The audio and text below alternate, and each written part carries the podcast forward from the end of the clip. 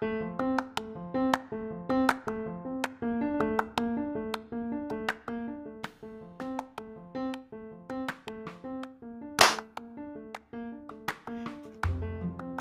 Pod Superstar is part of the Bung Collective. Discover more podcasts at thebungph.com and connect with us through social media at thebungph.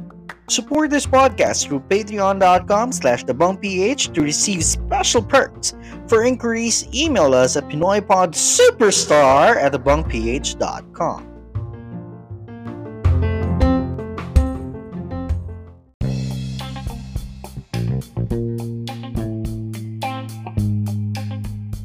Welcome to Pinoy Pod, Superstar Star Star. A podcast about anything and everything about OPM, from concerts to TV performances from our beloved OPM divas and icons. Each week, we will discuss these performances and react to their highest and lowest versions. I'm Maddox. And I'm Cedric.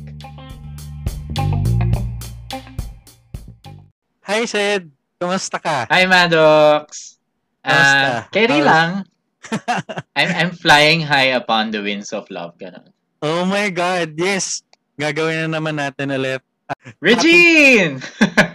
Happy SOP to you! okay. Yes. De, pero sasabihin ko sana na extra special tong episode na to. No? This is unlike anything we've done before. Sobra. Like, apart from us celebrating the Songbird's birthday today, this is the first time na meron tayong guest. Yay! Yes, and di lang isa, kundi dalawa. Dalawa. So, Sed, sino yung guest natin today? So, our first guest is a pop culture connoisseur of the Philippines. Hailing from Isabela, ladies and gentlemen, Elvin Luciano. Yay! Hi, Hi, Alvin. Sid. Hi, Maddox. Thanks for having me. May ganun ba? Oo, meron na, meron. Yes, meron. May beso part. Oo.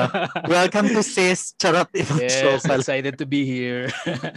Thank you. And also our fourth guest for today, for tonight, or for this afternoon, depending kung kailan nyo po maririnig tong episode na to, would be ang kilabot ng Twitter. Charot. Ito yung, uh, basically, isa, ito, isa to sa taong nagturo sa akin talaga with anything that I need to know with Regine and spe- uh, specifically so OPM. So let's welcome Earl. Hi, Earl. Hi, hi guys. Medyo natatawa ako dun sa intro. Pero hello. Uh, Hello, and welcome to Pinoy Pop Superstar. Char. Ah, ah. so ba- bago natin i-continue yung episode, ah why don't we ha- ask them to try it na sila din? Sige nga. Sige nga. Sabay? O, si Earl muna. Hindi, ba syempre, yan? si, si Earl muna. Sige na. Sige. Ako, ah, put on the spot ako ah. Pinoy Pod Superstar! Yes. Ano ba yan? Okay. O, Elvin. Elvin, Yes, ikaw naman. natin. Yeah, alam natin lahat yan. Welcome to Pinoy Pod Superstar!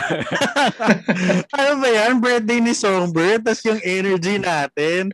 Parang kuya tayo ng dalawang araw. Pero Bale, what- mamaya, may highest versions yan. Talaga. Exactly. So, um, thank you so much for joining us on this very, very special episode, right, Sed? Yes. And of, of course, dahil birthday ni Songbird, so bubulat-latin natin ang lahat ng kaya nating bulat-latin sa kanyang buhay. So, True. you know, eksplosibong revelasyon kung meron kayo, ilabas na yan. Susunod! Charot! okay, so let's, why don't we jump right in on this episode, no? Uh, we've already told our listeners that this episode is about the one and only Songbird. And and because dahil ito nga yung magiging ano natin, alay natin sa kanyang birthday.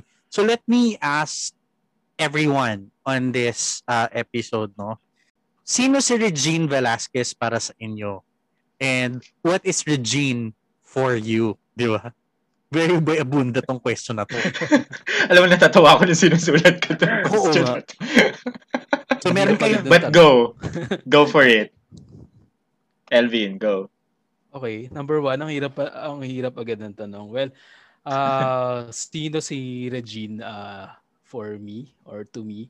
Ah siguro ma-describe ko siya na ano, parang siya yung ah, pinnacle of kung kung kung sino or ano pwede kang maging if you want to be a music artist here in the Philippines. So parang siya yung naka-achieve ng ganong level. Oh, Ganda. ah, oo nga, parang hindi na natin ito mapapollow up. Charing. si Earl. Earl, sino naman si Ate Reg para sa'yo? To me, sobrang, parang ganun din eh. Parang i-rephrase ko lang yung sinabi ni Edwin eh. Parang siya na yung number one singer for me. Siya yung, also, I'm from Bulacan, Malolos, Bulacan. So, Oh, parang merong, From D. Oo, as in like feeling ko close kami kasi taga Malolos ako tapos taga Tabanggi Ginto siya. So parang may closeness ba? Feeling close. parang gano'n. Ganda. Natawa ako doon sa association na yun. Kasi kung like, sa akin si Cynthia Patag yung ka ko. Parang close din kami si Cynthia Patag. Anyway, Sa amin so, yata si ano, Marisa Sanchez yata sa amin. si Sed ang dami. Lalo yung sa Lucha, tsaka si Kyla. Tsaka Vice Ganda. Tondo. Kahit si Regine, di ba? Oh. Tumira siya dito sa Tondo. Ang Okay, Tondo. nabigyan na natin kay Earl yun. Okay, ikaw, ikaw, ikaw said, ikaw said, sino si Regine para sa'yo? Regine is the mother I never had. She's the, the ano, ano, she, she's the ultimate icon for me. Alam niyo naman yan. And uh, siya talaga yung musically ginagaya ko nung bata ako. You know, at malamang hindi lang ako yung, you know, isang henerasyon ng mga singers. Ginagaya siya sa pagkanta. Tapos yung kanyang, yung artistry niya, I think, sabi nga ni, ni Elvin, pinnacle levels of artistry. Kasi hindi lang siya sa pagkanta magaling, kundi pati yung sa concerts, sa yung album art, alam mo yun, yung sa, sa pelikula niya. Like, she's bursting with creativity. Oh, fashion sa Fashion. oh, Oh. Yes. Parang Sa'yo, may laban, laban na naman ng pinnacle. Charing. Pero sa akin, Oh, For- word of the day. ah pinnacle. So episode po namin, Pinnacle Songbird. Charing. Parang ulam. Okay, so for me, Regine kasi is is that singer na sobrang don't take this literally ah, pero Regine actually saw me at my worst and at my best.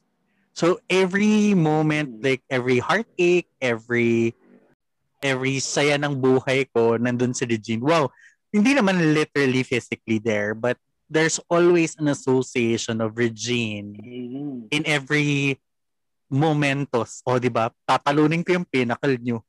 Uh, momentous event or moment in my life. So, ganun si Regine for me. So Okay. dahil dyan, ano ngayon yung moment na na-realize mo na Regine yan ka, Mats? Okay, the moment that I realized na Regine fan ako was technically yung buong duration niya sa SOP. SOP. I never, obviously naman lum- lumaki tayo sa music ni Regine eh. But never ako nagkaroon, even up until this day, never ako nagkaroon ng ng ganong feeling na every Sunday I need to watch SOP kasi kakanta siya. And parang i parang ipe-predict ko kung ano yung kakantayin niya sa araw na yun. Parang ganon. So, I think having parang ganong feeling when we, watching the show na nandun siya, tapos nalulungkot ako pag nawawala siya. Nagkaroon kasi kami ng mga CD niya. So, alam mo yun, pinapakinggan ko lang sa Discman ko dati nung high school. Tapos, parati namin kinakanta nung isa kong choir mate nga si yung hanggang ngayon, ganyan. Tapos, syempre, yung R2K songs. So, alam ko ta gusto ko talaga siya. And then, na, na, na-cement lang siya nung nanood na ako ng concert. So, hiningi ko kasing gift nga yung nung high school graduation ko yung concert ticket para sa Martin and Regine concert. Tapos parang yun, sold. Alam mo yun. Hanggang ngayon, naalala ko pa rin siya. Okay. Yung social lang yaman, may this man. okay. Oh, anak, an- katas ng OFW. Ah, okay, ikaw Earl. okay, so nung nag-send si said ng mga notes, medyo nakapag-prepare din talaga ako. Kasi parang inisip ko talaga, saan ko ba siya naging, nag, nung nakita at narinig ko siya, humanga ako ng todo-todo. I think Asia Pacific Singing Contest, nung kinanta niya yung Never Walk Alone, talagang sobrang, uh, pwede mo magmura dito. Napamura tuloy ako. Pwede. Parang- Go, go lang.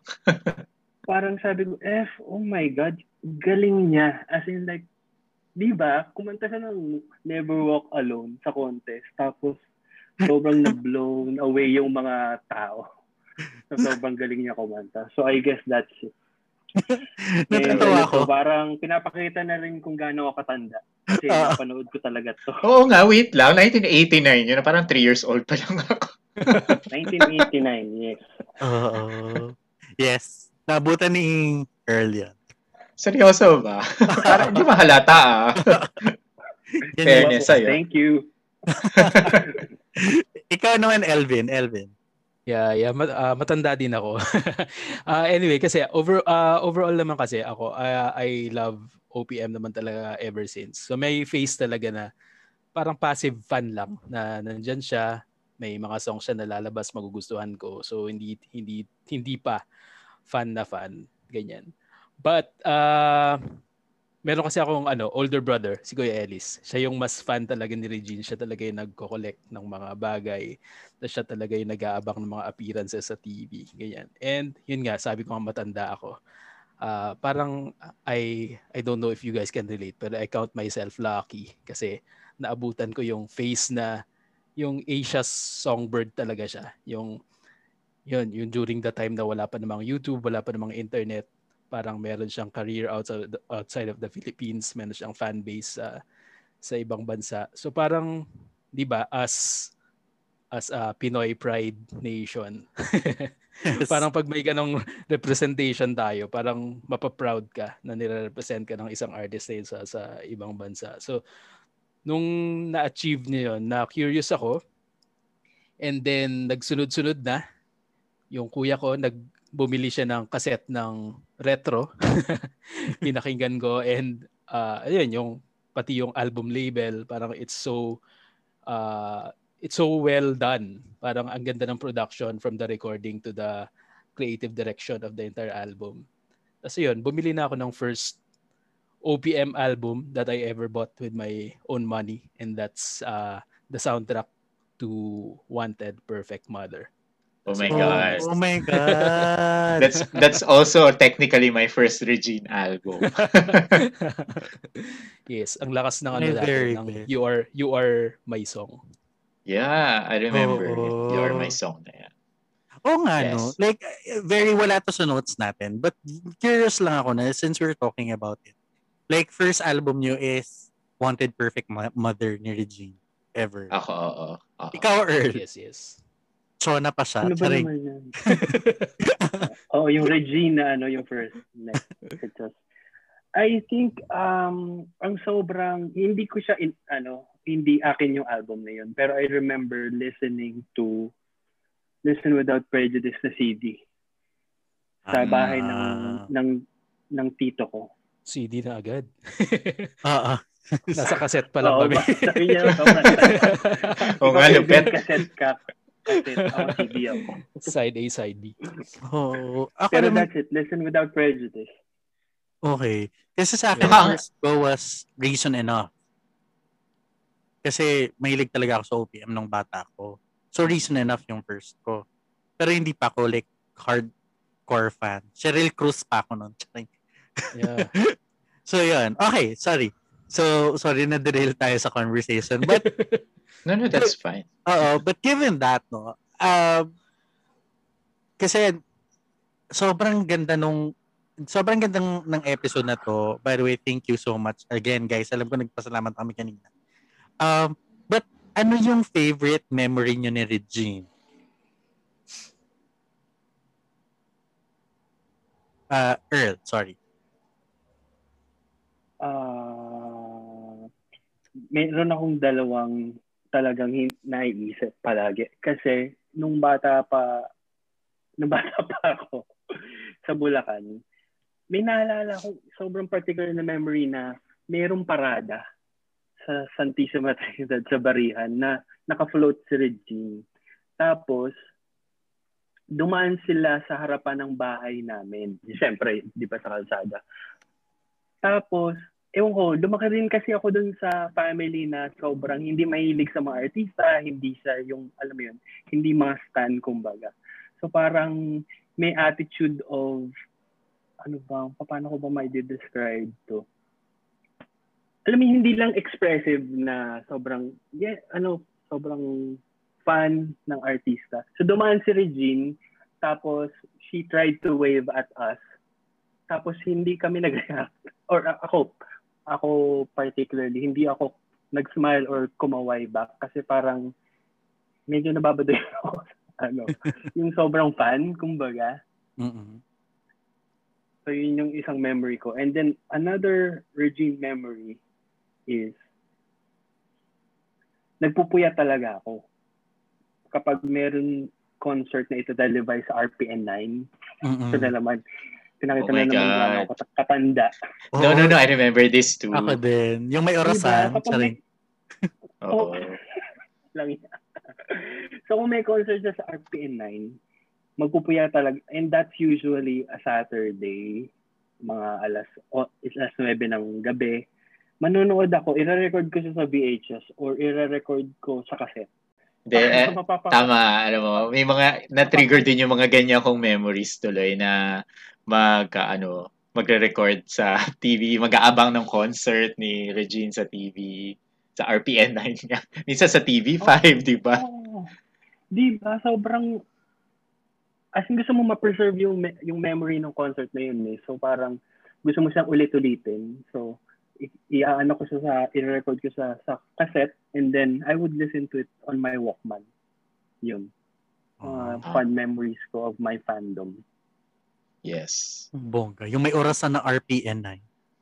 Oo. Hindi, alam mo, thank, thankful ako dun sa mga taong tulad ni Earl na nag-record kasi kayo, nasa YouTube na silang lahat. Yeah, exactly. Sila, Oo. shout out kila, ano, Yet Kill, kila, kila, sino ba yung mga, si, yung mga nag-upload Super ngayon sa. YouTube, si Saiyan, Super Saiyan ba Super yun? Saiyan. Yeah. Si Super Saiyan.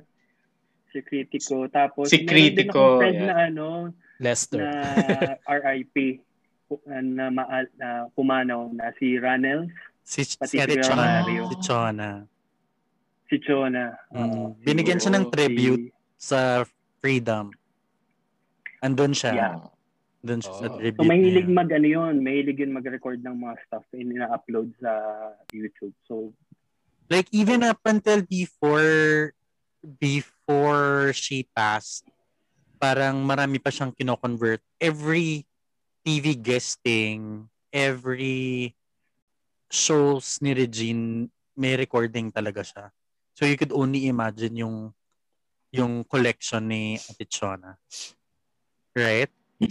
Oo, eh, grabe Ikaw- naman kasi yung career eh.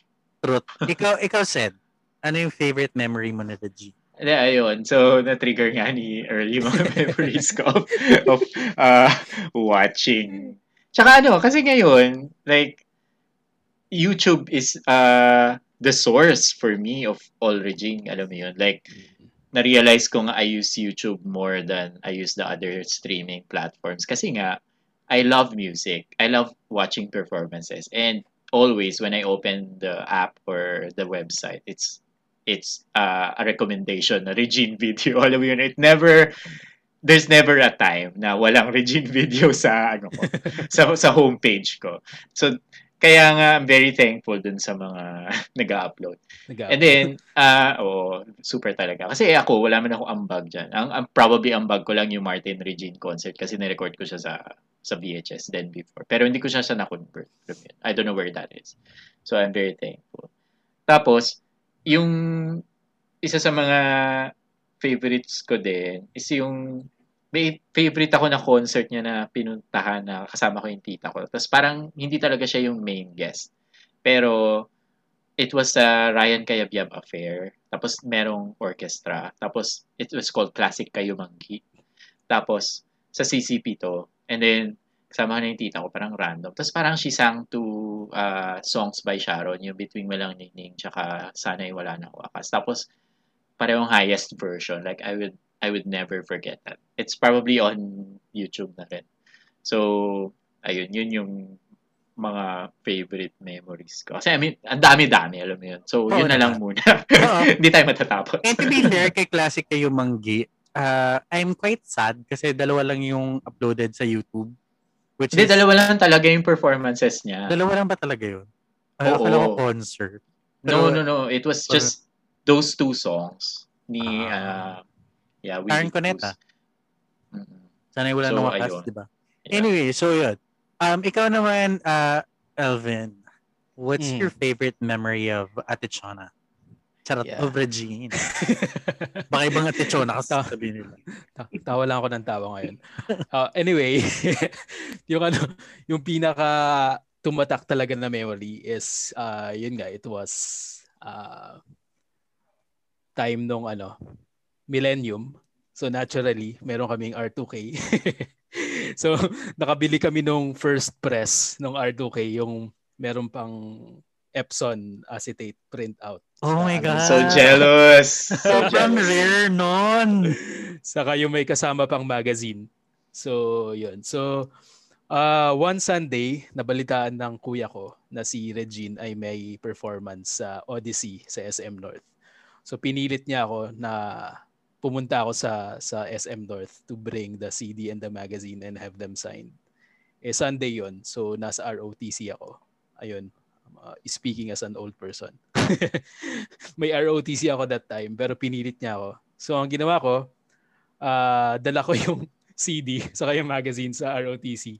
And then right after the training, sumakay ako ng jeep from UP to SM North. Tapos nagpunta ako dun sa Odyssey. Um, yun, so dun ko siya na, first time nakita in person. So parang pa- ano, ano ano siya eh, nung nakita ko siya, parang hindi siya parang hindi siya normal, hindi siya tulad nating lahat. yung, yung 'di ba, yung yung yung skin niya is Ang glowing puti, di ba? Almost. Oo. almost translucent. Tapos parang nakikita mo yung mga, mga veins niya. Totoo. Totoo yan. Una ko And rin siya then- nakita sa mall. Yeah. Oo. Tapos yung, the, di ba, the way she handles yung mga small performances, small concerts na gano'n, na hindi naman siya sobrang formal na formal na artist, na nakikipag-usap siya sa audience, nakikipag-engage siya, ganyan. And, ayun, so, ending, hindi ko rin napasign yung, hindi, ko, pa- hindi ko rin napasign yung CD sa kayong magazine, and natapos yung concert, and nahiya ako. So, hindi ko na siya na napasign. Oh my God. Oh, God. Alam mo Meron ba kayong ano, yung mga guests natin, meron ba kayong signed merch ni Ate Reg? Kasi ako wala. Meron akong ano, pero hindi ko siya personally napasign. Parang nabili ko lang siya na item. Carry na yan. Preserve mo na yan. Meron ba? Wala ako. Ah, Ano lang ako? Kakay. Does that count? Meron akong kakay.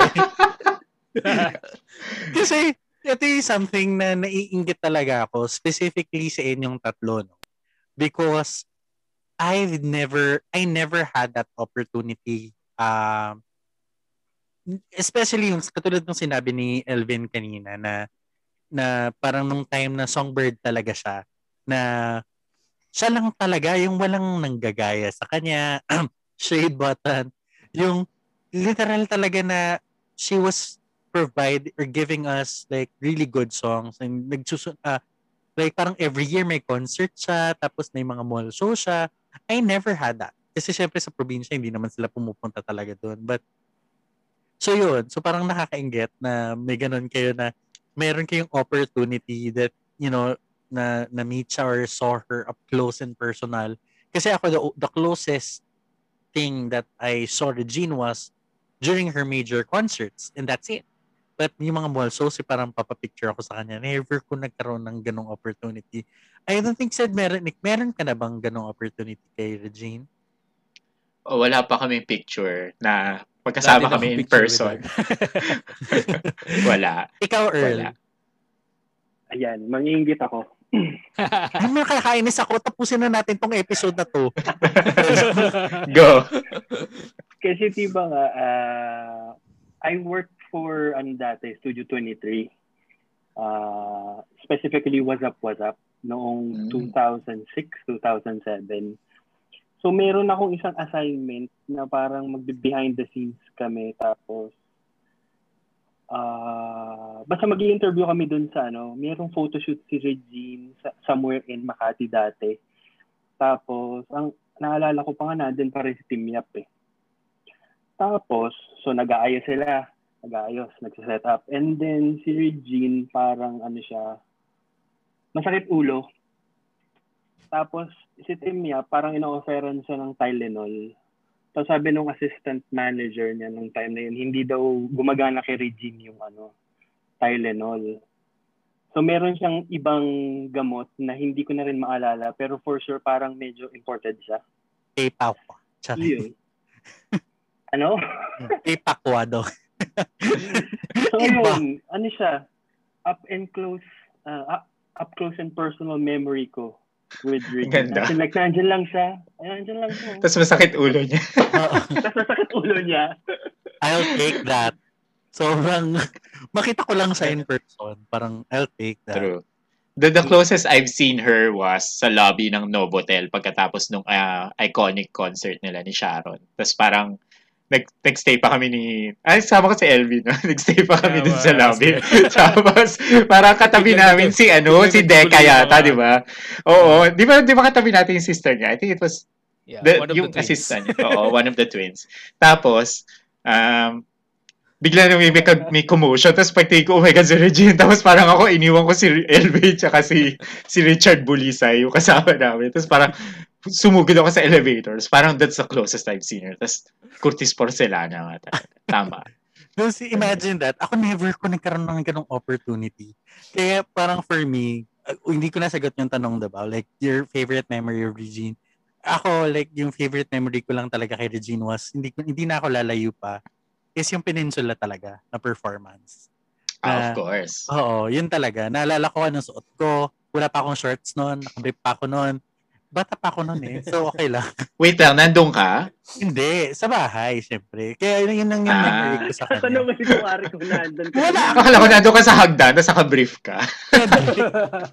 Parang 14 years old ata ako noon. Magbibrip pa ako. Yeah, why not, di ba? Magka-qualify ka.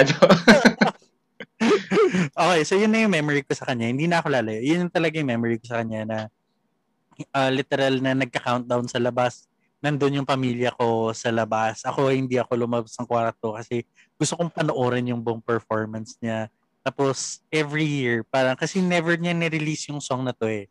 So, parang naalala ko lagi yung chorus, naalala ko tapos nirevive siya ng Sugar Pop. So yun lagi ko na pinapakinggan until, until nanganak na nga yung YouTube. Tapos yun na, pinapakinggan ko na. So yun talaga yung favorite memory ko ni Regine. Velasquez. Totoo. That's the turn of the century. Ay, turn of the millennium. Sorry. Hindi lang pala century. Oo, kahit Millennium, ginawa niya ng ah, libreto. True.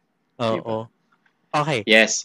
So now, uh, tanungin natin quickly ang ating uh, distinguished panel of judges kung ano ang kanilang favorite Regine album. Elvin, go. Rain. Ah, bakit? Ah, may explanation ba kung bakit? Sige lang, like, uh, sh- give us a Um, short. Kasi ano, ah yung yung Rain, parang inexplain niya dun sa ano eh. Kayo din ba, binabasa niyo rin ba yung lahat na nakasulat sa album label? Yes. inexplain niya doon na inexplain niya yung creative process of the album. So parang gusto niya ng something na all original or predominantly original songs. Tapos mga music close to what she's been listening to nung time na yon and ah, inipon niya talaga lahat ng composer friends niya to write ah, original songs for her. Tapos yun nga, ah, ang hilig-hilig ko kasi sa ano, sa mga concept albums, yung hindi lang pinagsama-sama yung yung mga songs. So I felt yung ano, nandun yung effort niya not just as a singer but also as a creative uh, force to ano to to be able to conceptualize uh, an album that great. At saka the funny thing about uh, Rain the album is that kasi nung inumpisahan niya ng retro, nagsunod-sunuran na lahat ng artists releasing their uh, cover albums. Tapos Yes. sunod-sunod na cover. Parang the industry then was ano, uh, surviving on uh, cover albums. Tapos bigla siyang Oo. nag-decide na okay, uh, try ko namang gumawa ng all original, well almost or, all original technically uh, na album. So nung time na yon lumabas yung Rain and I really enjoyed listening to that from uh, track to track. So hindi lahat sumikat yung mga songs doon pero ang dami doon na sobrang ganda ng songwriting, sobrang ganda ng uh, melody and I really uh, enjoyed listening to to that. And up to now, yun yung binabalik-balikan kong album niya. Okay, sorry. And, eh, Sorry ah. Um, ako na yung magpa-follow kasi pareho din kami ni ni Elvin eh. Like I'm literally having din. Ako Ganda.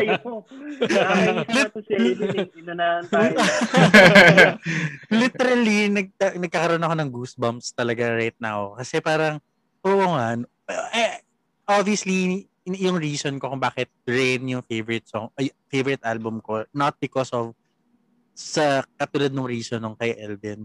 Uh, mas detailed yung kay Elvin saka mas factual. Pero sa akin kasi totoo yun this was coming out right after R2K and then uh, dahil it- dito na rin kasi ako nag-mark as a fan of Regine, uh, as a full-on fa- fan of Regine. So, meron ako ng Rain. Tapos, pinapakinggan ko nga yung, may, yung favorite, may favorite song talaga ako dyan sa Rain album, which is Ferris Wheel. And, Mhm. yun talaga Yeah. yung, Okay. oo, ka, parang low-key kakay fan pala ako, no? Hindi ah. Ah, pero, Kami ni Sed high key kakay fans kami. yeah, Heike. the Solange of the Philippines. Hello, Miss Kakay. Char. pero di ba like ah sobrang ganda nga and gin, ginugol ko nga yun while while Elvin was talking ginugol ko nga yung yung tracklist nung Rain totoo nga no like lahat ng mga songwriters puro kaibigan niya from Trina Belamide to Jano to Molina Sa to. Victoria hello to be near you Mhm. Wow. Di ba? So, like, eh, mga kaibigan niya talaga yung sumulat na, ng album and it was very, very, for me, andun din yung dadalhin. So, parang, for me, iyon talaga yung pinaka-favorite kong album niya. And dahil nga pareho na rin kami ng album na favorite. Ay, by the way, dahil nga pareho, pareho kami ng favorite din na album. Ah, thank you din kasi binigyan niya ako ng book ng Rain. So, Earl, binigyan niya ako ng book ng Rain. So, Earl, ikaw, bakit Rain yung favorite album mo? Um, simple lang yung dahilan. Kasi every single song talaga. As in, hindi ko maskip. Alam mo yun? Parang Mm. sobrang gusto ko siya. Lahat-lahat. To reach you this time. Nasa puso. Free spirit. Long for him. Kahit nga yung long for him. Kahit long for him. Yeah, I was gonna ask you. Kahit long for him. kind of the, the the weirdest, the most unique track on the album. But still, you listen to it eh. Uh, Um, Oo. ano pa ba? yung Free Spirits yung favorite ko dyan. As in, what you Saka are ano, to me, Sandcastle. tayong dalawa, lahat, lahat. Sandcastle, Yeah. lahat na. Oh, yung tayong dalawa. Ang ganda nun. Oo. Hello, shout out to Trina Belamide. Oy, by the way, um, we're trying to get her to listen to the to podcast. so if you're listening, Miss Trina Belamide, hello po. And you're welcome to join Ooh. us. yeah. Okay. Ikaw, So, a- ako actually, so inisip ko nga kung ano talaga yung favorite ko. So, I think dahil uh, ito yung nagasgas na CD namin. Tsaka ano rin talaga, I, I'm, I'm, I'm a Regine fan because foremost, she's a great performer. Eh, like a great vocalist. So, yung favorite ko talaga is yung Songbird Sings the Classics na album. Ay, kasi it it was live man it was live and it was you know everything was was great everything was pitch perfect everything was beautiful alam mo yun Ah, kahit yung yung mga blurb niya na pakidim yung lights mo yun kabisado ko yun. Kasama sa recording. oo tas gusto kong gusto ko yung selection ng songs kasi ang I, I like the classics I like the old stuff uh, I like Ah. listening to those yung yung if you go Wow. away Yung mga medley Yung- niya doon, no? Yeah, yung. Mancini medley, 'di ba? Gusto ko yun yung Songbird na song. diba? Songbird. Syempre, No? Yeah. Yeah. Oh Tsaka my ano, syempre, hindi na natin ipagkakaila na ilang beses natin pinatugtog yung Basil Valdez at Barry Manilow medley na pilit ginagaya at kinokopya ngayon ng mga you know who. Mga So- bro. Tsaka sometimes somewhere nandun din, diba? Oh my God, sometimes somewhere, Yeah, yeah, yeah. God, yes! Yun? like, all these songs for me, like, are great. So, Actually, yun- and all those performances. Oo, I think ito rin yung album na lahat ng mga Regine fans kabisado nila kasi parang ibang song sa album na yan and I bet parang lahat ng fans ni Regine may mga tracks doon na hindi sila familiar tapos naging familiar na sila after listening to that album. Yeah, yung If You Go Away. Hindi ako familiar doon dati. Yung With You I'm Born Again, ang ganda na yung duet nila ni Ako Gerard. wala talaga alam. Alam ko lang tuwing umuulan tsaka run to you.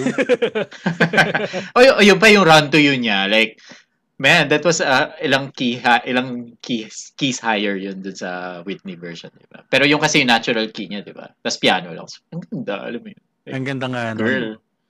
Tapos ang linis nung album na yun. Anyway. Oo. Hindi, hindi, hindi. Dadagdag ko lang na yung meron ako napanood na recent interview niya na usually pag nagpe-perform siya sa concert ay parang she tries to ad-lib or like itataas yan kasi because of the adrenaline from the audience. Pero that's the only time na hindi niya ginawa yun. Like plakado daw kasi nga nire-record yung concert sa sa city. I mean, Oh. para ibenta. So, trivia. Anyway, so, so ngayon, ah, sige, mas, ma, ilang oras kaya tayo magkukwentuhan, ha? But, ah, na, sige, bilisan natin. Your favorite Regine original song? Ah, Mads, ikaw na. Uh, ako, favorite original song ni Regine would be Reason Enough. Mm. Sobrang weird. yung hindi pa birit song. Pero sobrang favorite ko yung Reason Enough. So, yeah. Okay. Elvin. Um, it changes every time na nag-uusap tayo. Well, Pero totoo. ngayon- Yeah. Sige, what's Pero- now? Ngayon, ano, you've made me stronger. Ah, may pinagdadaanan ka ba? Joke. Pwede natin pag-usapan. Ibahin natin yung podcast. Pinoy pod feelings. Ah, sige. How about you, Earl? Um, sobrang, ewan ko, sobrang favorite ko talaga narito ako. Ever Mm. since. Kasi naabutan niya. Fuck you ka. Pero sa totoo lang, as in like, I, I've loved that song from the start until now. As in like, sobrang classic siya for me. Yes. Ah, Eh, it is a beautiful song. Ah. sobrang Yeah. How about how about Ikaw. your favorite covers ni Regine? Uy, Favorite ikaw, cover wala song? ka pa. Ha, ako? Wala ka Ah, Where's ah, bukas sana. Bukas sana. Alam mo yun, super Wow. simple, Sobra. 'Di ba? Super simple pero pack ganun. Alam mo 'yun. Like eh, pinuulit-ulit hardcore. niya lang yung bukas sana tapos biglang sisigaw lang siya sa dulo ng bukas sana. pero ang ganda, alam mo 'yun, like ang ganda pa rin. Tayo The na. 'di ba? Kaya nga saya-saya nating lahat nung kinanta niya siya ng Freedom. Oo. Ayan. Oo. Okay. Finally. Okay. Okay, cover song naman. Sige, ako na lang. Ako muna. Ang favorite cover song ni Regine ko sa ngayon, dahil nga nagbabago siya each time, ay, ano yung sinabi ko dati? Ah, music of goodbye ba? Oo, parang yun yung sinabi ko before. Pero ngayon, ito, ngayon it's it's you were there. Kasi, ang ganda nung pagkaka-cover niya, nun, na iba yung kanta, like may cello, and I love the cello as an instrument. So, Oo. Ayun. Yung intro niya, no? Cello. Ganda nun. mm, cello, yes. Cello How about. Earl? Ako, um, ah, fantasy album, What About Love? Sobrang gusto, Oh, gusto ko yung Ah. pagkakanta niya doon, di ba? Yes. As in like, sobrang intense nun eh. Oo. Oh, Yung galit na galit siya doon. Charing. Pero to, oo nga. Sobrang ganda nga nun. Ano ba? Ala. Elvin. Ah, ako madami. So the entire retro album obviously. And then kami ni Seth, gusto rin namin yung cover niya ng Kiss sa covers 2. Kasi dream Mm, namin oh, yes. Yes. magkaroon siya ng big band album. Yes. Oo, Oo. that's my dream for her. Yeah. And also, Go the Di ba meron Distance na? because because nung kinanta niya yon naging contest piece siya ng lahat ng tao. And then, Yeah. lastly, lastly, ikaw. Kasi Filipino classic na ginawa niya ng R&B flavor. So, I really love Yes. that. Okay. Tama. So, I think ito din yung isang bagay na sobrang evident sa ating apat ngayon na wala tayong fixed favorite favorites. Parang as of the moment favorite. So, for me, my favorite Regine cover song is Buhay ng Buhay Ko. Mm. Oo. Kasi original sa ni Lea Navarro, apparently. Tapos pinapakinggan ko Mm. siya. Tapos sabi ko, ang ganda-ganda ng song na to. Anyway, so yun talaga yung favorite cover song ko ni Regine. For as of this moment. So, Okay. this recording. Ah, ah. Isama ko na rin pala yung ano, yung And I Love You So na cover niya sa Low Key na album. Hindi sama ko na rin si Linlangin mo. Oo, sama mo na. Uh, Sige. Earl, may ilalakad ka pa. Hindi tayo, hindi tayo makapag Hindi tayo matatapos. oh, actually, sana maulit muli, di ba? Ay, of course! Yeah. Ang That- bastos that is- natin, nakalimutan natin na eh. yun. Oo. Totoo That is yun. probably her best cover song. Sorry. I mean, alam mo yun, a complete reinvention of the song. Anyway, Totoo. your favorite uh, Regine collaboration? Uh, let's start with Maddox. My favorite collaboration uh, would be ay nagbabago-bago din siya. So, pero ngayon it's Matibay by Regine and John. Ang ganda. Oo, di ba? Bakit ba? Masama. Ganda. Very, very critical yung answer. pero kasi ang ganda, sobrang underrated nung song na yon na True. na as in okay, na parang hindi siya na-recognize ng mga bakla pero feeling ko kapag narinig nila to like magugustuhan nila. Kasi ang ganda niya. So yun, yun yung favorite kong collaboration nila. Ah, collaboration niya. Ikaw, Seth. Si- Ako, ah, habang may buhay ni Wijaya. Okay Yun na. talaga. Yun naka Kasi- sila. Oo, naka-block sila. Tsaka ano, pa- parati ko siyang inuulit-ulit. Alam mo yun. Like, meron akong CD na binurn. Or dati na mga yung mga duets o local duets tapos kasama yung track na yun. And Tsaka gusto binago, ko siya kasi dalawang dalawang babae, 'di ba, na nagduduet na alam tsaka yun. binago nag- nila yung arrangement talaga. Yung arrangement. Ginawa rin nilang contest piece. Totoo. Ikaw, Earl. yeah. Ako, Tell Me, Regine Ariel. Oo. Ah. Oo nga. Totoo. yan. Kasi di ba, nung kinanta nila yun, as in like, Naiyak ako noon. True fell. true life yun, fell na fell mo yun eh. Oo. True. Iyak ako noon. Yung nung, nung nilaunch siya sa SOP, naiyak ako noon. tawa lang Ikaw. ako ng tawa talaga. Ang ganda nung ano, ang ganda ng arrangement. Actually, Ah, nire-research ko siya kanina. Ka- kasi di ba yung Tell Me lumabas siya sa album ni Ariel. Yes. Eh wala namang wik- Wikipedia yung In My Life. So parang I don't know if who, kung sino yung nag-arrange. I'm assuming si Louis Ocampo lang din yung nag-rearrange nun for them. Hmm. I don't know. But the arrangement is so good nung Tell Me Yeah. Na Ariel at Regine. Ang Yung favorite ko nun. dun part yung ano yung goodbye. Na part yung sa dulo. Parang Goodbye. nagpapaalam na talaga sila. Parang, girl! Yeah, yeah. So parang, kasi LV, Uh, very cheesy choice, pero I think, ano, kinariri niya talaga yung kanta na to. Uh, more than words can say. ah, More than words can say. Oh my God, David Hasselhoff. Yes. Saka sa, sa, sa live version naman, Mandy Moore cry. of course! Oh, yeah. Oh my God! Kasama ba natin Patanay. yung live? Iconic. Live collaboration. Nako, kung live collaboration. Sama na natin. Sed. Hindi, live Oh, go, ikaw. lang. Ako ano, uh, Sharon Cuneta's show, uh, Each Passing Night. Mm. Yun yung favorite. Ako, ko. ano, uh, Jonah and Regine guesting I Believe I Can Fly. As in, favorite ko talaga yun. Ikaw, Earl. Kasi parang pinapalipad niya talaga si Jonah. Oh, go, Earl. Um, Butterfly, Regine Kyla. Oh my God, thank you, Mm. love you. oh, di ba? Ayan. Okay, next. Oh, ito. uh, Your favorite Regine deep cut. Ayan. Since Okay. mga, may mga hardcore fans dito. Okay, game. What is a deep cut? At Ah, Deep sa- Cut side is, uh, oh, parang, oo, Non-single. hindi niya nirelease na single. Ah, okay, okay. So, Ah, sino, sino magsimula? Mauna na ako. Okay, oh, sige, go. Bukas sana. As in, sobrang... Yeah. Paano ko ba ma-describe siya? Sobrang... Well, kung na- na-associate mo ang isang song sa isang moment sa buhay mo or sa isang tao, yun na yun. Bukas sana. Yes. Yes. Tama. Sino ba Tama. yan? Sino ba yun? I have the same answer actually, bukas sana. Kasi I remember pa, parang nanliligaw ako sa girlfriend ko nung high school. Wow, Wow. girlfriend nung high school. Tapos sinus, yun yung lyrics sa sinulat ko. Bakla. Na Foreshadowing na siya. Like, Oo. giveaway na niya. Okay, so, ah, so yun yung sa akin. Ikaw, Ikaw. Elvin. Elvin, Uh, Free Spirit from Rain. from Rain. Consistent. So, yeah.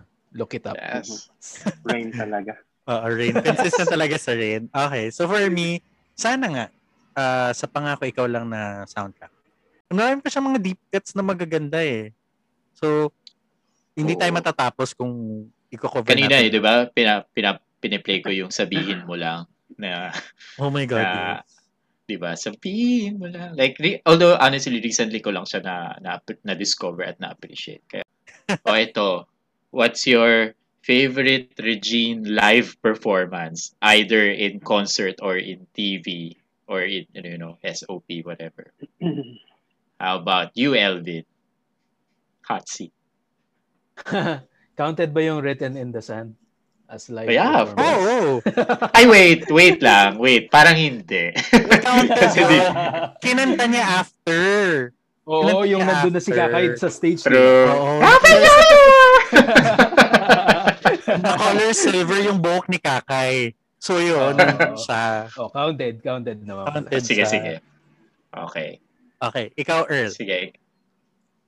Ako, In Your Eyes, naka-duet niya yung sarili niya. Di ba, ni-remake niya sa ASAP yung yung Ah, parang close execution na yan. But the first uh, performance niya na parang lumabas siya, di ba? Tapos kakanta siya. Tapos biglang may video wall na lahati. Tapos Oo. meron isang Regine dito sa kaliwa. Tapos may Regine dito sa kanan. Ah, ah. Nag-trio sila, di ba? Sobrang, what the hell? Sobrang galing. ah. Yeah. That's my favorite live performance. In Your Eyes. Naka-duet niya yung sarili niya. Diba? Oo. Parang parang alam mo 'yun, wala wala nang ibang pwedeng makaduet si Regine kundi sa rin. Parang itigil nyo na yan. Ako na lang. Wala Kaya nang, ano, walang isa, walang makakasabay sa akin. Okay, so for me, my favorite TV performance naman would be Paraisong Parisupat. Uh, back to back to back. Uh, sobrang iconic nun for me. Uh, tapos, may nag-comment nga sa Twitter last night na nagsabi na mm, doon daw nakita yung galing ni Regine kasi daw sobrang hirap daw kantahin yung letter I. Ano nga yung Mm. sinabi? Closed vowel. Oo, parang Si It was a closed vowel. nabirit na ay. Na Oo. I. Oo. napakahirap ibirit ng vowel na I sa giliw. Pero Yes. nagawa niya parang kidlat. Shout out to Mervin.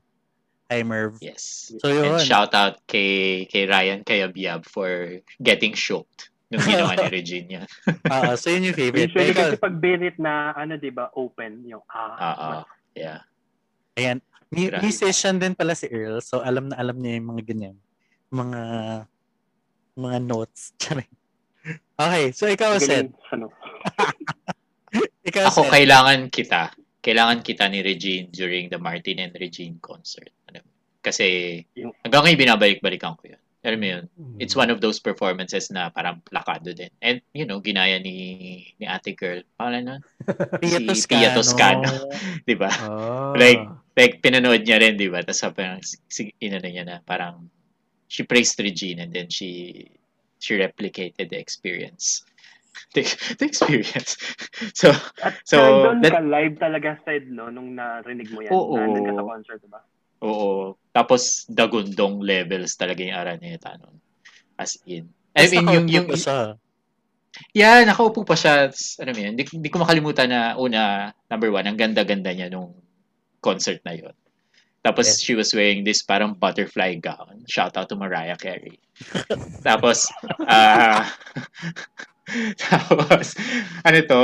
Eh, nakaupo siya. Then yung, nandun pa si Piolo, yung who originated the song. Tapos nandun rin si Julina Magdala. Magdangal, Oo. yes. Oo. Oo nga. Then, ayun. Tapos nandun din ako. Char. Tapos, edi, ayun nga, like, na, na, dun nga, na, th- that was when I got turned, basically, into this songbird fanatic. Kaya, yun yung favorite. Ah, nga, no. Okay, so ano naman, and since we're talking about live performances, sa dinami-daming concert na ginawa si Regine Velasquez, ano yung favorite concert nyo na ginawa niya? si, ano, si Earl. Wag mo na ako mag-iisip mo. oh, sige. Ah, well, eh, going na lang doon sa inano ko, eh, I think sinabi ko na naman na yung Martin and Regine is Martin. uh, one of Oh, pero uh, I think close second, well, na- hindi naman close second, pero second yung ano, yung freedom, ang ganda ng freedom ah, to be fair. okay. Hindi, joke. So, sayang nga, hindi nga, like, in fairness, nag-enjoy naman ako dun sa freedom. Ano Like, naman? um, kahit, sayang hindi lang, hindi siya live eh, alam mo? I mean, hindi siya, wala tayo doon. Alam mo? Oo. Kon- Ah. Pero I, feeling ko na doon tayo. Like, ang gaganda kasi ng mga kinanta niya. Kaya gusto ko siya. Oo, like, ano kaya ang feeling na marinig natin yung bukas sana ng live? Oo, di ba? Exactly. Naku, baka Kasi yung tanging ah. mahal, di ba? Yung parang konting fans lang yung makakanta ng bukas sana. Tapos sabay-sabay sila, tayo na! Okay, ikaw, Elvin. Favorite concert mo?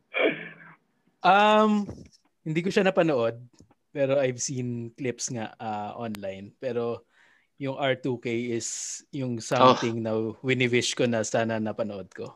Oo, of course. Ah, Ay. yun. Ako, pangarap natin lahat yun. Earl, napanood mo ba yung R2K?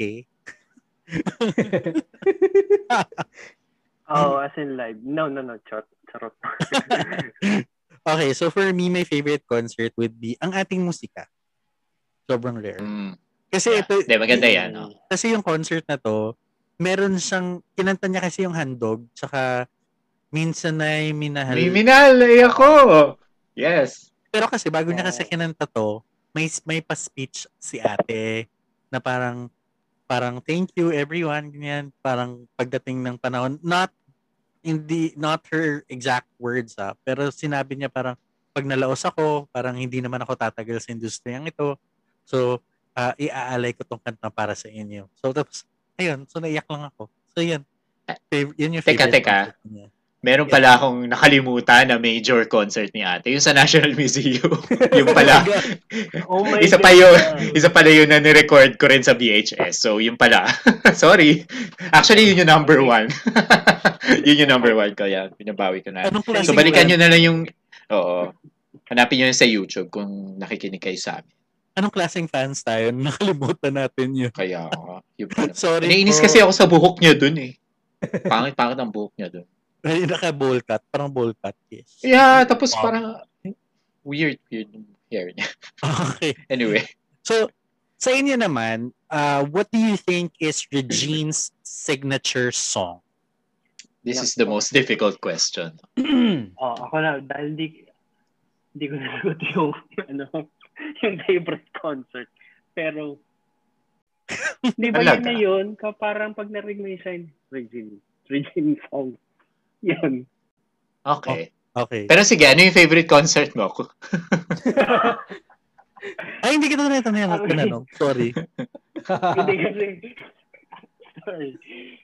Pero ano, dahil sinabi na rin ni, ni Fed, yun, yung ano, One Night with Regine sa National Concert.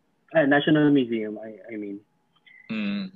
Kasi, kasi kahit hindi niya gusto yung hair niya doon, ang ganda naman ng repertoire niya. Oo, no. Pati, di ba meron siyang damit doon na parang ano, yung damit ni Winona Ryder sa, ano ba tong ano, Autumn in New York, yung parang may mga kaliskis. ano yung? Chris, yung ano, parang Ano po crystal yun? crystal. Yun ba yung opening gown niya? Oo, I remember. Oo. Kumanta siya ng sing, sing a song. Oo. Yeah. Ganda rin, ang ganda rin ng direction ng concert na yun on TV. Ano? Alam mo yun, yung Johnny Manahan yun dito. Gusto dun yung ano, dadalhin na master choral. Yung Kaya- kapela lang. Tapos, Ay. oo, master choral yung likod ng ano, yung background niya. As in, ang Yeah. ganda nun eh. Sobra. Gan- Ang ganda nga Ang favorite concert. part ko nga doon yung ano, yung nakaupo siya sa piano, tapos kumakanta siya nung dahil sa sakit, hindi na Yung kaya pipit pa talaga. lumipad." Yung pipit, oh, my favorite ah, song. Cover. Yung Oh, my favorite cover actually. Yung pala talaga. Oh, the pipit. Na, nakinanta niya nung Freedom VIP, may nag-request na. So I'm very happy. So ito nga yung sabi ko kay Sed nung si Sed kasi nandun sa VIP. Tapos ang message siya sa akin, kumakanta si Regine ng pipit. Sabi ko, nung pipit? Bakit kumakanta ng pipit? yun pala yun. Okay, so yan.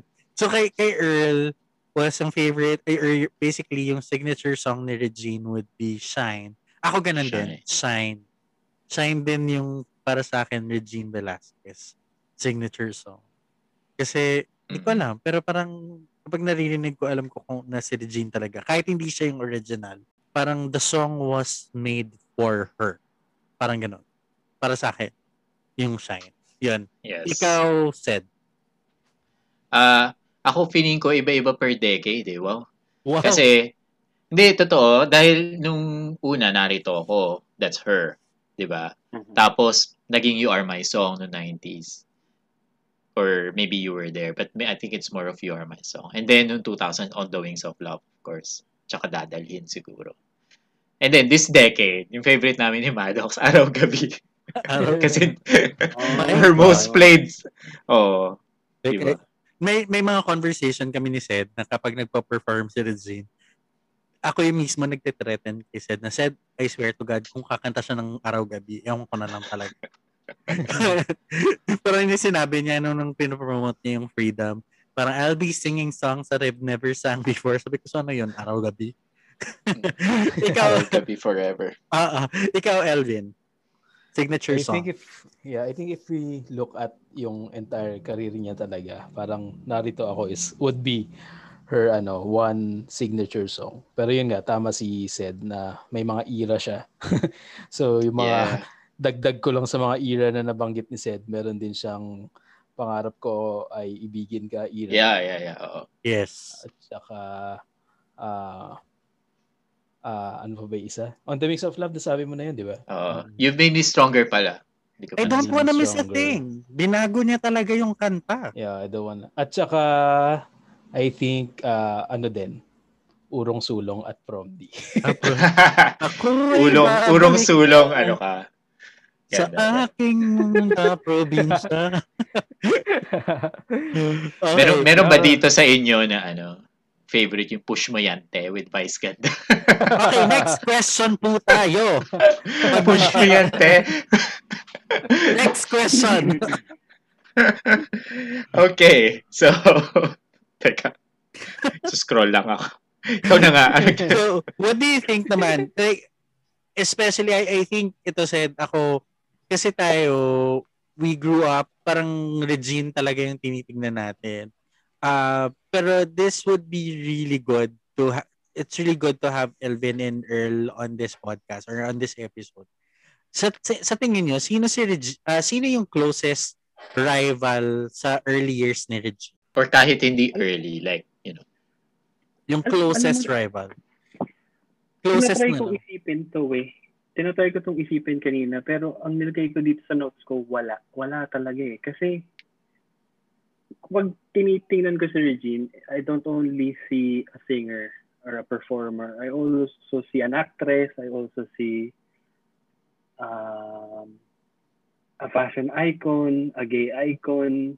Parang, di ba, sinong sino ka contemporary niya yung pwedeng mag-rival sa kanya, di ba? Parang wala. Ikaw, Elvin. Okay. well, basing sa mga ano, sa mga pagtatalo with other fandoms, I think merong ano, merong nangyayaring before na Regine versus Leia na camp na Hmm. although kahit magkaibang spectrum sila musically parang yung parang yung ano kasi nila parang yung route nila pareho na performer, vocalist, actress, ganyan. Although magkaiba lang sila ng ng style. Mm. Pero I think yeah, I think 'yon, merong may ganong rivalry na nangyayari na they just downplayed because they really don't want it to to happen. I Oo nga. guess. Ano sila naging rival? Magkasama sila sa Pickpack Boom. diba? Iconic film. Agree ako kay LV na parang the closest yung with Leia Salonga. Pero not necessarily din eh. Kasi tama rin si Earl na parang ibang-iba yung ano ni Regine, eh, yung, yung space. Alam mo yun? Like, she's really the, in the pinnacle, sabi so in terms of, uh, yeah, uh, the artistry, the the voice, alam mo yun, the fashion, di ba?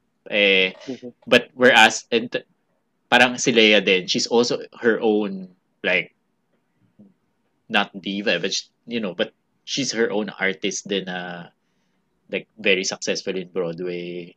Tapos, yung boses din, sobrang ganda, alam mo yun. So, yeah, parang silang dalawa yung nga yung, yung closest siguro na possible pinnacle level of female Rivalry. As far as rivalry in the as far as success is concerned, no, parang, oo nga, na parang, tama, tama nga si Earl na now that Earl has basically mentioned na she has done movies successfully, she has done TV shows successfully, concerts, albums successfully, parang no one could actually match up to what she had achieved.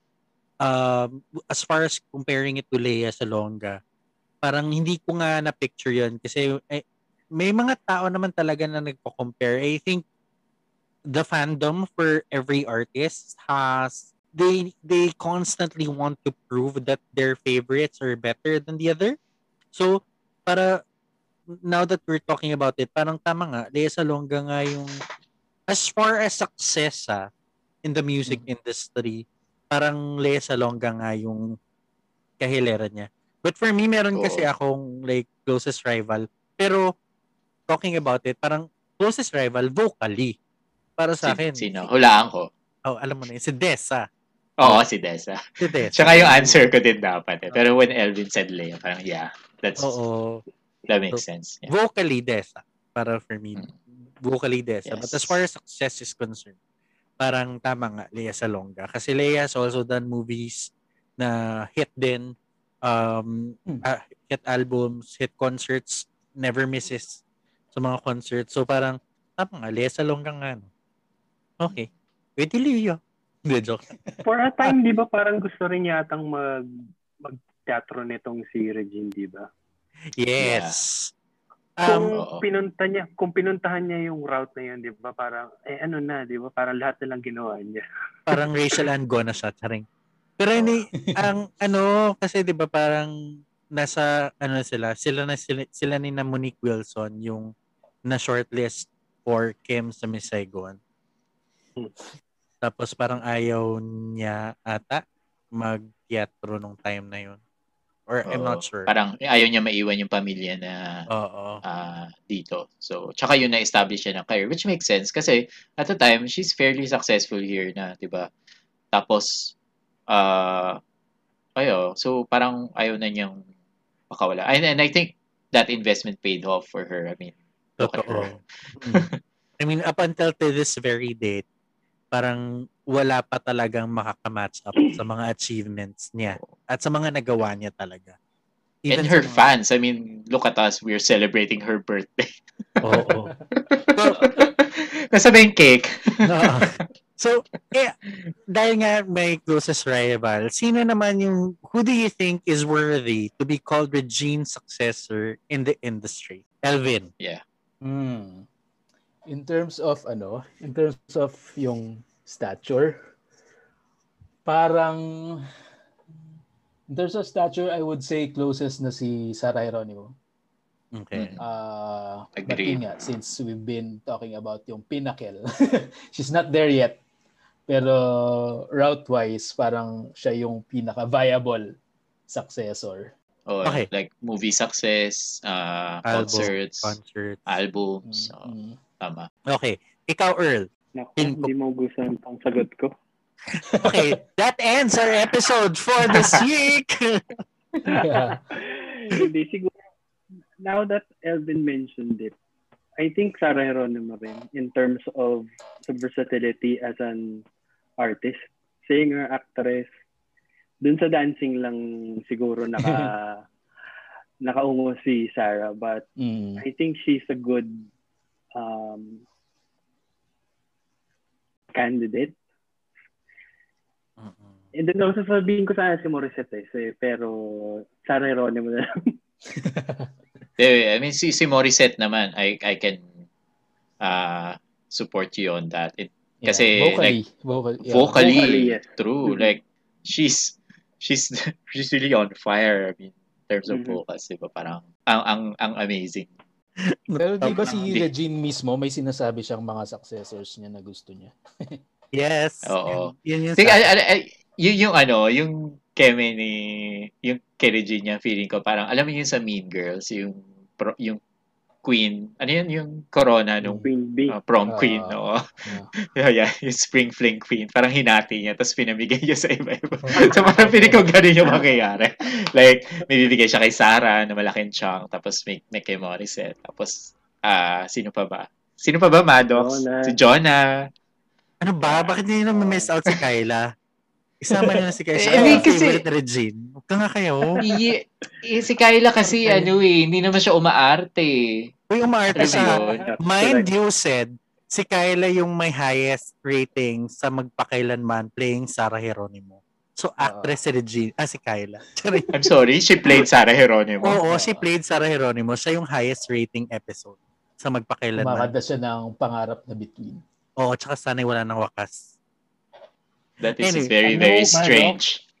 Alam ni Maddox sa sobrang fan din ako ni Kyla, pero I have to say, I didn't know that. Parang hindi ko napanood dyan. Oh my Ako God, din, seryoso. Pinanood ko to. As in, naalala ko to. Tapos, pinag- napanood din rin yung yan. magpakailanman. Pero, pero, nanalo ba siya ng, ano, ng, ano yun ba? Famas ba yun? for Ng ano, Star Awards for Lobo. TV. Star Awards for TV for Lobo. Oo. Sabi mo Di ba, patay. Sabi, sabi mo mo patay. Award winning actress Regine Velasquez. Mo yun? Sabi mo patay. Okay, so for me, uh, uh, successor, parang tama nga, Sarah Geronimo. Pero naisip ko kasi, yung route ni Sarah Geronimo, more so on Sharon Cuneta's route. Mm. Parang yun yung napipicture out ko talaga sa kanya na um, as far as movies. Pero tama din naman, parang Pero parang yung Regine route, parang sa Sharon Cuneta. Yeah, yeah, yeah. Ah, I was gonna, I was gonna say. endorsements. Mm-mm. Ay, oo nga. Okay, The Viva na. Girl. Sarahero mo na nga lang. the Napilitan. Viva, Viva template. Yeah, the Viva mode. So, Oo. alam mo yun, wala pa kasunod si Sarah. Kasi si Sarah pa yung prevailing Viva girl ngayon. Na-tempt nila kay Nadine. Ah, And, and then nag-silence. Okay, that answer. okay. So, ayun. So, for me, Sarah Geronimo din. Pa- parang Sarah Geronimo nga din. Parang, anyway, oo nga, Sarah nga, di pa, paulit-ulit. Kino-convince ko kasi yung sarili ko. Okay. Dahil nga birthday ng ating Reyna, the supreme being. Ano naman, wow, may pa-birthday message tayo, syempre. oo. Diba? So, ano yung suntok, sobrang suntok sa banto na maririnig to ni Regine yung episode na to. Pero pipilitin nating marinig niya to. so, ano yung, for example, ano yung magiging birthday message nyo kay Regine? Said, Ah, hi Ate Reg. Ah, salamat sa pagpunta sa mga concert ko. Charot. Hindi na, ano kasi ginagaya ko yung birthday greeting niya sa akin. Parang ganun yung sinabi niya. Charot. No. Ah, Regine, thank you for the music and may you have ah, a new album soon. Thank you.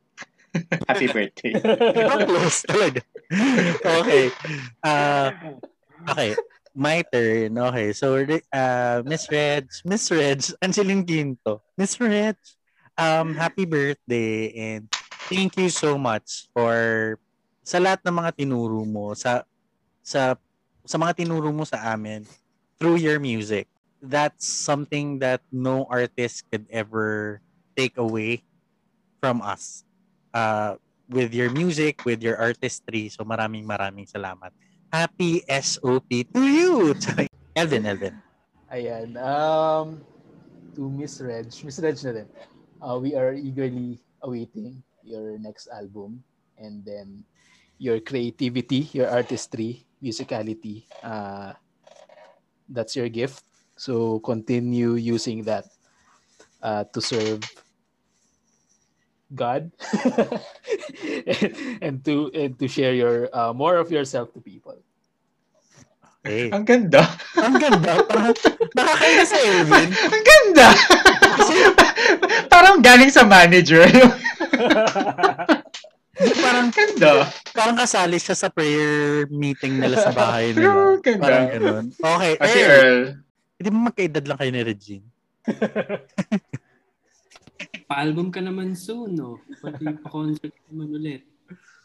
And then, ang isang memory ko dun sa R R30 na concert, sobrang nakakalungkot kasi yung na-feel ni Regine yung insecurity na parang hindi niya nakaya. I think we'll always be here for you. Hindi kami mawawala. We'll always support you. Sana hindi mo ma maramdaman yung naramdaman mo ng R30 kasi tingnan mo nga parang ganun pa rin na yung boses mo. Parang bumalik boses ni Regine, di ba? Parang Oo. as in, na- Yeah, Totoo. yeah, yeah, yeah. tapos, tapos bigla ngayon, kanta ng kanta, parang ha? Bumalik sa dati. So, Totoo. we'll always support you and love you. And ayun, Happy, always be happy. Happy birthday. Happy SOB. Happy SOP to you. you, Pete. Happy SOB. Pipilit ko talaga yan. It's really nice, Ed, no? Um, to have this kind of episode and it's quite refreshing to have uh, two of our friends here on this episode who Yes. share the same passion as ours. tapos sobrang, ano rin, very knowledgeable and you know their passion and love for Regine is true and deep. Alam yun?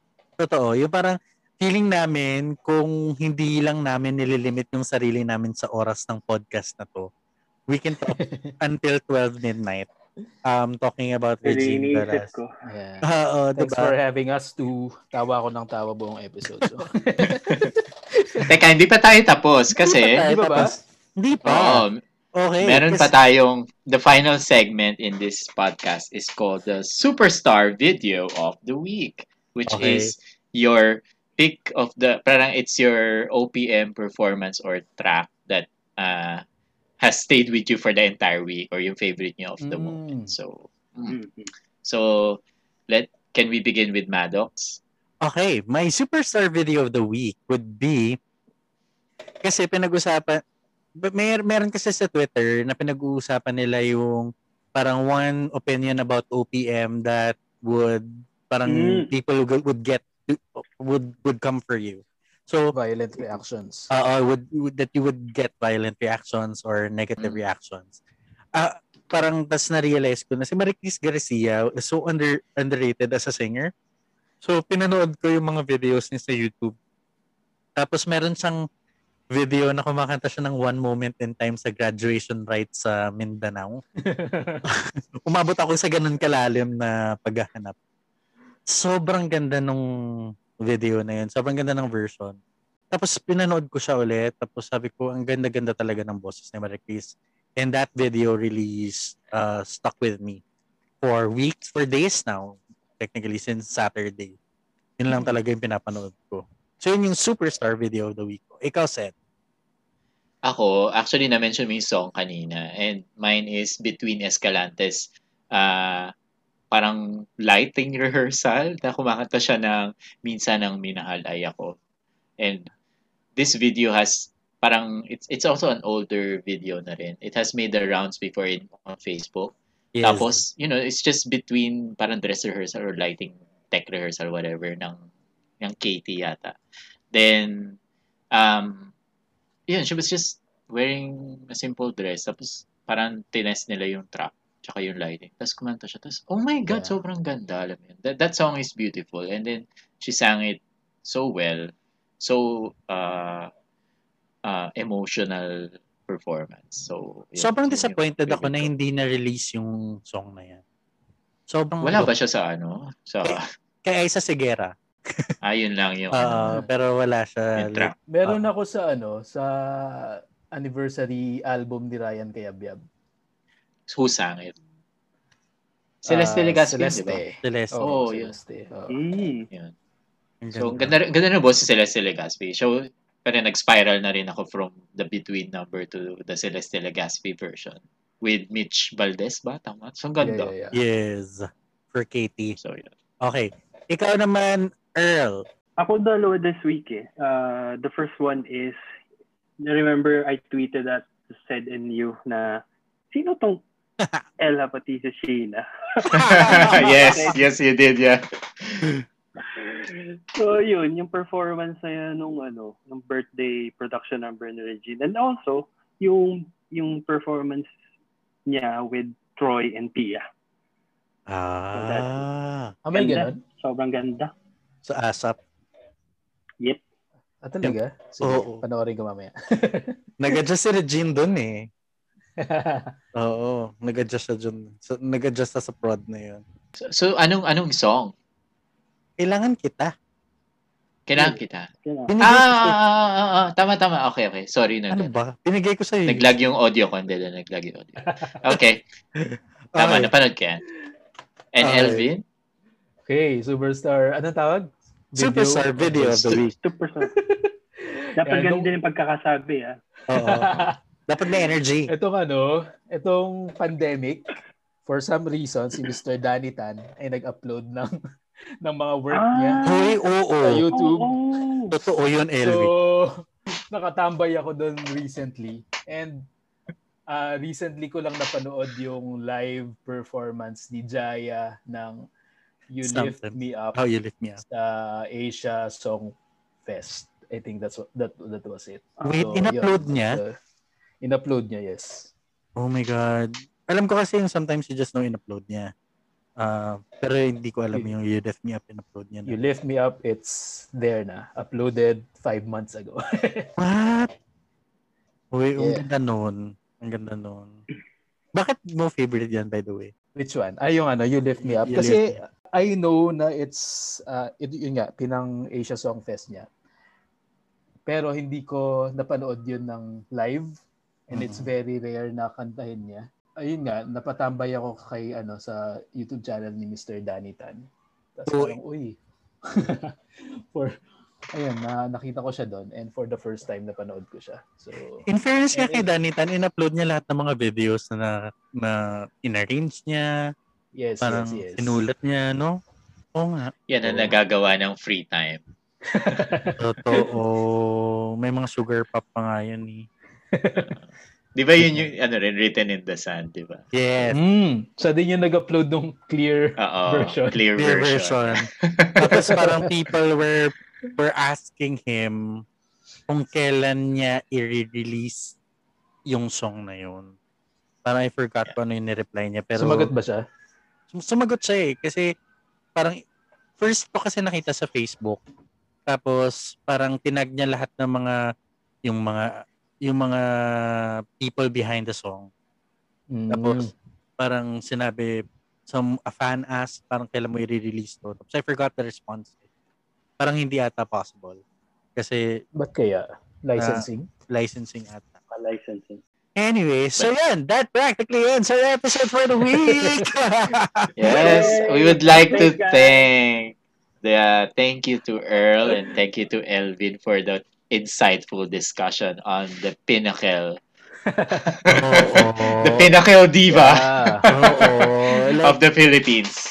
Sobrang salamat, So- sobrang salamat Elvin and Earl. Uh, uh, given that this is our first episode that ha- that we had guests, um, it's really ref- refreshing to hear some other outputs or inputs then um, with with the supreme queen and unbeatable Regine Velasquez Alcacid. Yes, the future national artist of the Philippines. The Grabe, future. no, parang pwede tayong mag chumika ng chumika hanggang kinabukasan. Hindi tayo maubusan ng pag-uusap. I think parang kung Yes. gagawin natin per album, I think we should create an a- an episode Zed, na per album tapos sila lang din yung guest natin. Magkakaroon na tayo ng offshoot podcast. Oo. per album, per concert, per performance. Puro Regine na lang talaga. But thank you so much, uh, Yes, Earl thank and you. Elvin. Thank you. And happy Thank birthday to you. Regine! Happy birthday!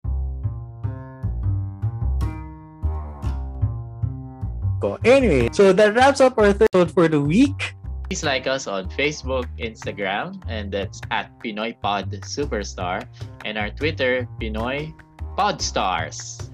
Pinoy Podstar. So basically, those are our social media accounts. If you have comments, suggestions, topics that you want us to discuss, please do leave a comment or tweet us or message us on Facebook as well.